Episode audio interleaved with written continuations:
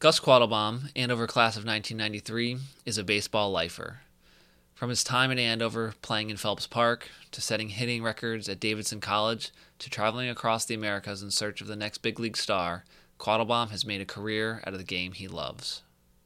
Now, as the Boston Red Sox Vice President of Professional Scouting, he manages a team of national scouts, compiles player reports that influence roster moves, and oversees the club's minor league talent development. Back in January, Gus returned to Andover to participate in our hot stove night with fellow baseball insiders and took some time to talk with Kevin Graber, Senior Associate Director of Admission and varsity baseball coach. He even hints at the eventual big bat signing of slugger JD Martinez. Uh, this one's a must listen for Red Sox diehards and anyone who follows baseball or is looking to break into the business of sports. Play ball. So, Gus, tell us a little about what you do now. Uh, so now I oversee, I, have started with the Red Sox over 10 years ago now, it's hard to believe. Uh, started as a professional scout out on the West Coast, covering the major league, minor leagues, down to low A ball. Uh, now I'm in the front office, came into the front office 2010 um, as an assistant director in amateur scouting, which consists of the domestic high school college talent, which leads up to the draft every year in June. Um, so now I'm the VP of Pro Scouting, which consists of the Major League, Minor League Scouting. So all the trades, uh, roster moves, uh, off-season free agent signings that goes through our department. So i oversee that now. We have about 15 scouts spread out all over the country that i help manage. And this was definitely not your first job as you mentioned. You worked your way up the ladder. I, I, I think if i remember correctly you were at one point a player development intern for the montreal expos. Correct. A long time ago thanks to an andover connection actually. Uh, martha beattie taught at andover years ago taught math uh, coach crew with my father and Jim Beattie, obviously a long time major league pitcher, was nice enough to give me my first opportunity as an intern with the Expos. Definitely. And uh, you were a scout for the Yankees for a little bit, correct. scouted for the Orioles as well, and yep. then you came on board with the Red Sox as a, as a scout, correct? Correct. Yeah. Uh, when did you know that you wanted to be a scout? How did you make that determination? Well, when it was abundantly clear that I wasn't going to pan out as a player, I wanted to somehow stay involved in the game. Uh, as I, I, would say, when I was with the Expos uh, in the office, um, got to I was exposed to a number of different parts of the game at that point and, and got to sit in on the draft meetings. And I was just very intrigued by the process leading into the draft, yeah. what it took to be a successful scout. Spent some time watching our minor leagues in the backfields, and that's sort of where the passion grew for, for scouting. Now, you, you glossed over your playing career, but you, are being quite modest. You were actually a really, really good baseball player. Now, I'm going to I'm gonna humble brag on your behalf here, okay? You played. Well, it's ba- all relative. So. right. Well, you played obviously high school baseball here at Andover. Sure. Um, you played Division One college baseball at Davidson College. Uh, and in a game your senior year versus Virginia Commonwealth University, you had four home runs, had six hits, 10 RBI, and you set an NCAA single game record with 18 total bases. That was all in one game. Correct. That's like a lot of people's full college career. Metal bats can do wonders well, what you, was going on? What did you got for breakfast that day? Did you drink an extra cup of coffee? Uh, ironically, I was terrible the day before. I remember how frustrated I was going to bed that night. Um, came back the next day, and I don't know, I just stars were aligned. And I remember a, fr- a family friend actually was there that day, called my parents up here in Andover, and um, my mom passed on the news to my dad. My dad was like, no, no, no, that was a doubleheader. And my mom's like, no, I think it was one game. So good to know that your dad has full confidence in you. So well, you had a lot of good days apparently because I believe you're second on Davidson College's all-time list with 35 career home runs. Uh, that I'm not sure of. So I think that's an accurate stat. do you still scout, or do you oversee scouts exclusively? You do a little bit of both. I do a little bit of both. Um, during the season, I'm I'm responsible for covering our entire farm system. So I will go down as far down as Fort Myers, where our high school kids are playing. Mm-hmm. And I will write reports on every single player in our farm system, just so we have a sense of what inventory we have. Yeah. So with the, the hiring of Cora as the manager of the Red Sox, I was reading a lot of articles, um, and a lot of them point to this trend now that being a Major League Baseball manager is now less about how good are you at in-game decisions uh, and more about how can you manage the personalities in that clubhouse. Is that accurate? Is this a is this a growing trend? Is this something that you've seen as well? I think it's a fair statement. Um, you know, there's so much emphasis on the, you know, day to day with the media on the decisions that the manager made the night before. But there, there's so many different personalities. This game has gone, has truly gone global. I think we're proud of the fact that we have one of the more diverse clubhouses in the game. So it's got to be someone who can reach a, a, diverse audience. And so that's one thing that caught our attention with Alex is the personality and that how he can get the most out of people that he interacts with. So not only the players but the staff, the medical staff. It's a it's a full crew in there. It's not just the players. It seems like a much more human element now. Like the players, they care what you know, but they also really want to know that you care. Oh, no doubt. As much as you can within you know the business side of professional baseball. No doubt. I mean, this is a game of failure. So anyone who can make you feel like you're the best player in the room, that's an important trait. When they're doing their press conferences, they're not just talking yeah. to the media, they're talking to their team. Yeah. And I think the difference, you know, with football, Coach Belichick, who obviously an Andover guy that yeah. we respect tremendously, he has to deal with the media once a week. Yeah. In Alex's case, he, and I don't know if he even realizes this yet, it's every day. Yeah. So your calendar must point to June every year. That's when the Major League Baseball amateur draft is. That's one of the major dates one on of the, calendar. Majors. Yeah, I mean the trade deadline end of July is yeah. a big spot for us, depending on where our club is. Obviously, the biggest dates are, are it's the postseason. We're mm-hmm. hoping to get there every year. Yeah. So I, I, guess you know we have a bunch of important um, time slots yeah. throughout the calendar, but the draft by far the most important part of the organization in that this is where you can get affordable talent that you can keep for a long time and hopefully you can develop and then not all of them are going to end up in boston but mm-hmm. they become valuable trade pieces yeah. for us that helps you get a chris sale yeah can you just describe what the draft is sure um, through, you know starting in february is when the college season tends to start and we have scouts. We have 19 amateur scouts spread out all over the country. They're responsible for a specific area. So, for example, we have two scouts in Southern California, two scouts in Texas. So, some of the premium areas have more than one scout. Northeast has one scout, not as many players. Plenty of players, maybe not quite as much talent or regular playing time. Um, they present their lists in May when they come into Boston. These are the guys that I want in the draft. We take it all in. We have a magnet board that goes around the much like a room in here, a conference room, and the, we have a separate, an additional staff set of cross checkers who will go in and offer a second opinion on these players.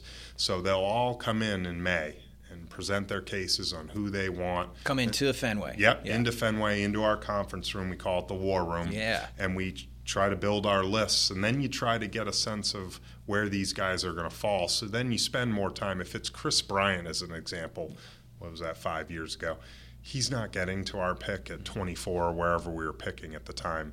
So you don't spend a ton of time on Kris Bryant, but you try to hone in on the guys that you think are realistic to get to your pick. Yeah when the actual draft is taking place, are you in Fenway? Are you in Florida? Where are your headquarters? We're in Fenway, okay. and it's Christmas in June. That's uh, when you ah. get to find out who the new yeah. crop of players will be. Now, I, I don't think it's quite as uh, satisfying for the fans like as it is in the NFL, where you get instant results yeah. and you get that quarterback that's going to deliver next year. You're trying to a lot project. of time, yeah, you have to project. And Mookie Betts, as an example, was a sign fifth round. I still can't believe to this day yeah.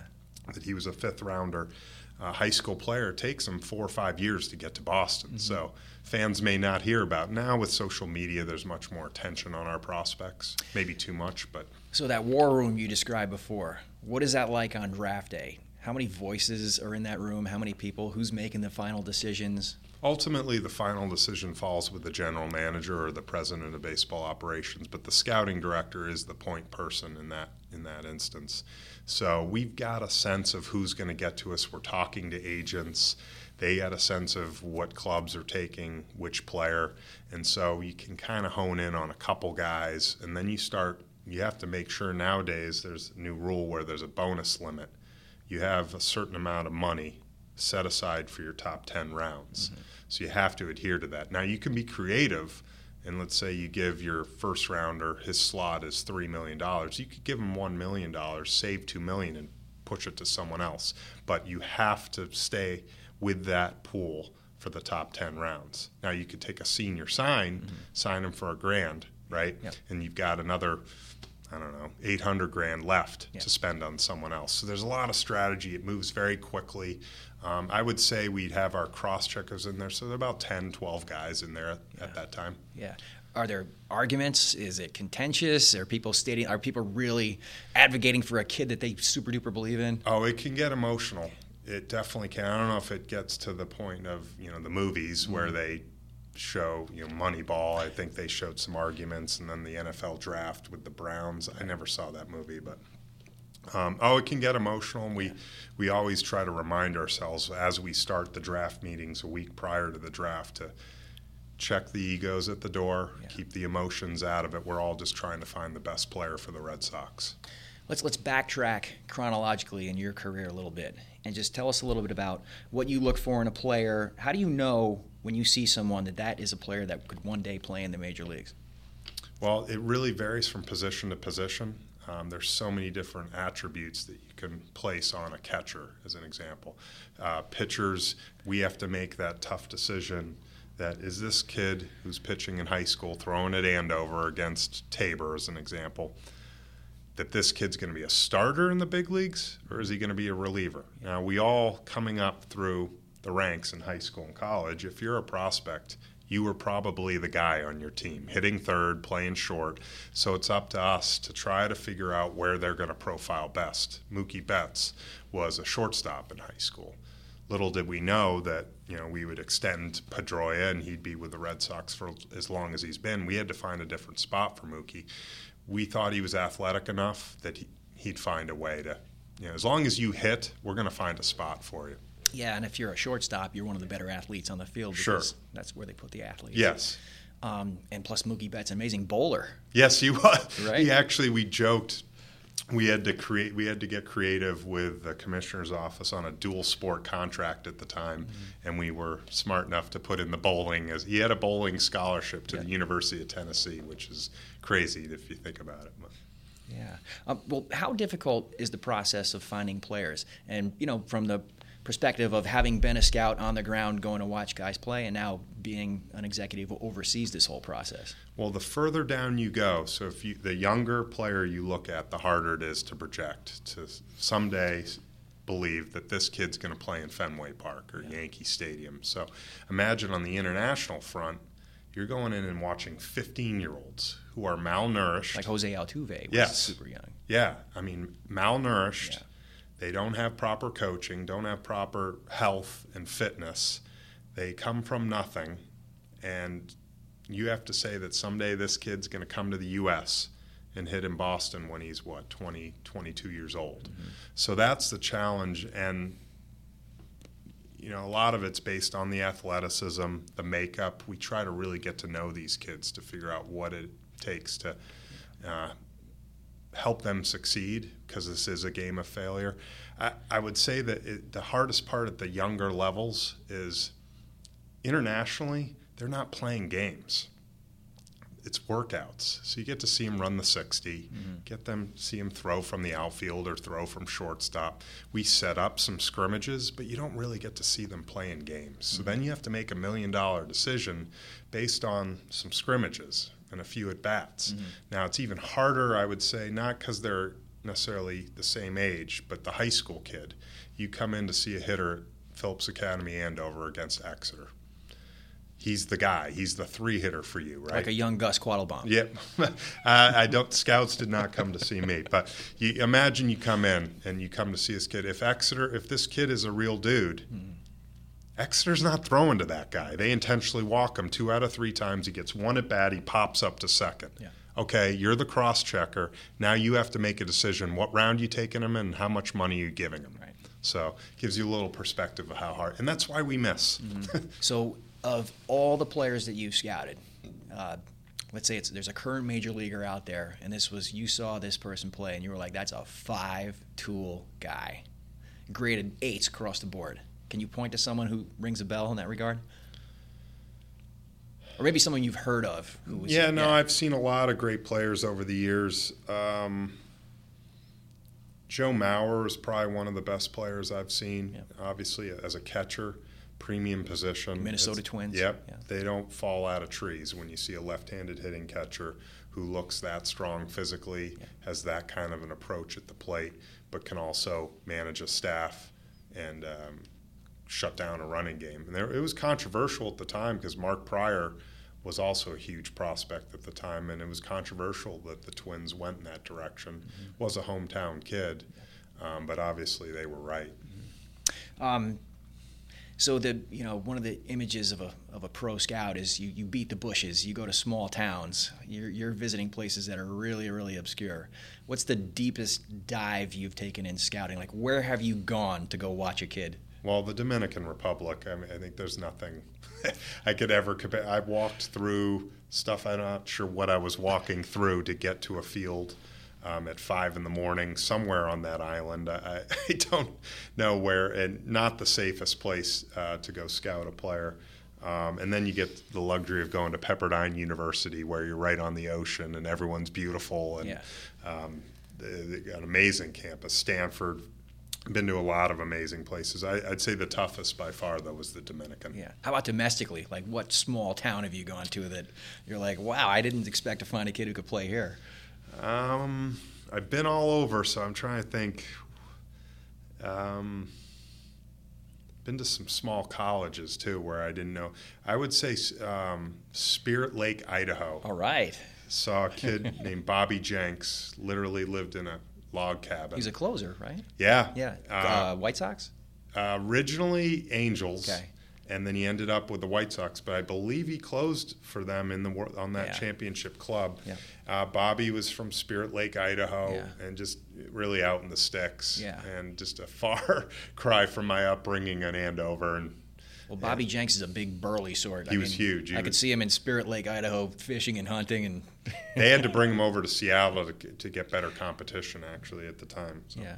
What's the neatest story of uh, of a kid that you scouted and signed and ended up having success, and he was perhaps under the radar and an underdog and just overcame a lot of adversity to make it happen? What's the coolest story you've been around? So my first year scouting with the Yankees, I had the Northwest, which and they included Alaska. So I got to go up to Alaska for the first time, and I'll never forget seeing this kid, um, kid named Chad Bentz, All-American linebacker. Um, but the key here was he only had one arm, uh, like Jim Abbott. He was a left-handed pitcher, um, and I saw him hit a home run with one arm. I know it's high school competition; it's a metal bat, but that was one of the more impressive things I've ever seen. And there was probably three other people in the stands, and there was a kid sitting next to me who uh, was a classmate of Chad's, who I was talking to, and he's a basketball player. I'm like, "Where, where are you going to school?" And he's like, "Oh, I'm going to Duke." I was like, "Oh, okay, that's good. Pro, good for you. What, what's your name?" Carlos Boozer. Yeah. So NBA I got player. to, I was watching uh, Chad Bentz and, and Chad we drafted in the 48th round with the Yankees.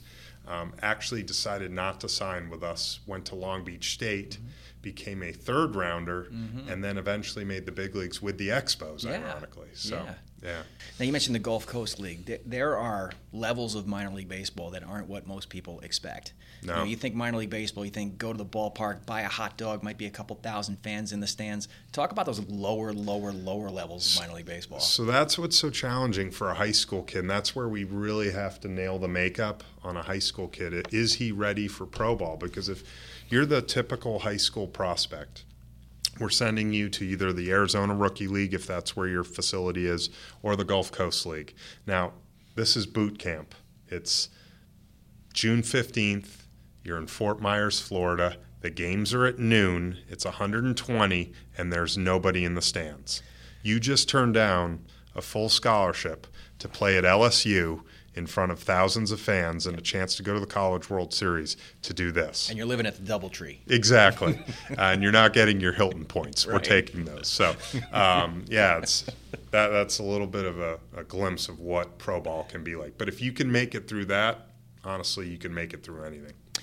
Now we're at a high school, and there are kids that maybe want to do someday what you do. Um, I guess a question that they might want to know the answer to is like, how do you get there from where they are now? What should they be doing to set themselves up for potential entry point in professional baseball, or professional sports?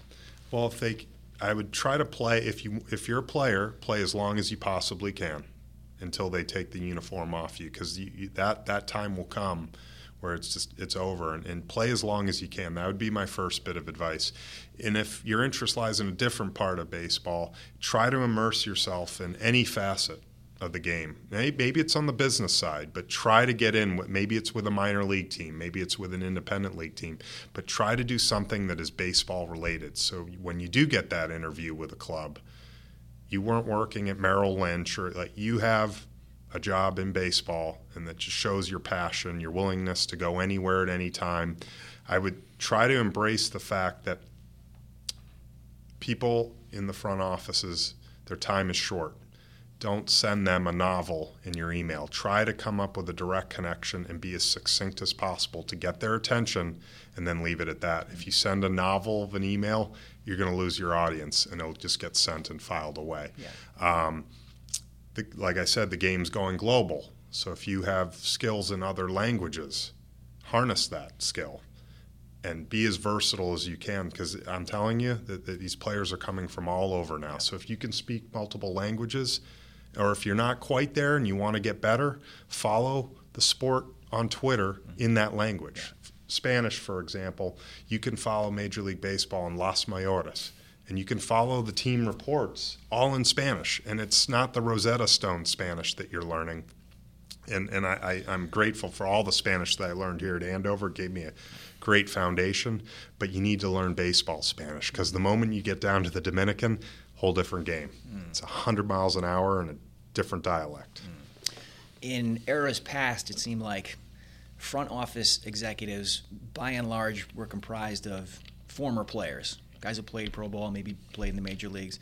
And now it seems like there's a new wave of kids coming out of prestigious academic institutions who are really in tune with analytics. Um, they're putting their smarts uh, to use in the in a baseball realm. They're finding places in professional baseball. What's that trend been like, and is that something you've observed? Oh, definitely. I mean, yeah. clubs are going out of their way. I would say the vast majority of the clubs are now really trying to beef up their analytics department. So I think the next wave, and probably in the next five years or so, is that playing field will level off, and then we're going to have to try to find the best scouts because yeah. the pendulum just goes back and forth. Well, what do y'all look for in a scout? Well, it's first of all, it's a good person that you can trust, someone who's willing to leave their comfort zone and travel. Trust um, is important because you're sending them out there on their own. They're representing your yes. organization. If it's a high school or an amateur scout, they're going into families' homes and they're representing the Red Sox. And you don't want some guy who's going to shed a bad light on professional baseball, but you also want someone who has the work ethic but also the instincts. And that takes years to figure out all right, does this scout have a feel for what he's looking at? You can't figure that out in one season. It takes years, and you have to look at their whole body of work to see where they've been right, where they've been wrong. Now, everyone's going to be wrong at some point. Yeah. It's just you hope that they're wrong less than they're right. What are a couple maybe favorite Andover memories and influential mentors that you had during your time here? I would say the biggest influence for me from Andover, and I tell people this baseball's a judgmental world. It's a judgmental industry. It's your job. It, it's t- tough. Yeah. But it, it's also they years ago when I broke in, they're not taking some kid from Andover or Davidson in easily, you know. And I, I think the one thing I got out of Andover was I was surrounded by so many talented people that I developed a sense of humility where I didn't take myself too seriously. And I think that's the number one tool that we're looking for in baseball. No one cares that you're a Hall of Famer. No one cares that you you know you once hit 300 no one cares once you get into professional sports they just care that you're a good person and and I, I think that foundation is from Andover really because I was surrounded by the best teachers, kids that worked way smarter than me at the time. So, so uh, just want to leave our audience, put you on the spot here a little bit, Gus. Any um, scoop on off-season moves for the Red Sox you can share? Uh, can't go into specifics, but what I can assure anyone who cares about the Red Sox is that we're trying, we're doing our best to sort of bolster the offense. Um, there's it's no secret that we miss David Ortiz, but we we're really confident in our young players that we brought up through the system. A full year of Rafael Devers, uh, another year under Mookie Betts' belt, a full year uh, with Benintendi. We're really excited about the young talent and the pitching that we have. Obviously, you know we had underperformance all over the field last year, and we have to remind ourselves we still beat the Yankees, who exceeded expectations at almost every spot in the field. So, you know, I know there's a lot of noise right now about lack of activity in the hot stove, but we're going to explore every avenue to try to improve the club. Gus Quattlebaum, Phillips Academy Andover, class of 1993, Vice President, Professional Scouting for the Boston Red Sox. Thanks so much. Thanks, Kevin. Thanks for having me. Every quarter is produced by the Office of Communication at Phillips Academy in Andover. The show is made possible by a grant from the Abbott Academy Fund, continuing Abbott's tradition of boldness, innovation, and caring. You can listen to the show on iTunes. Be sure to rate, review, and subscribe. And also check us out at podcast.andover.edu, hashtag every quarter podcast. I'm Neil Evans.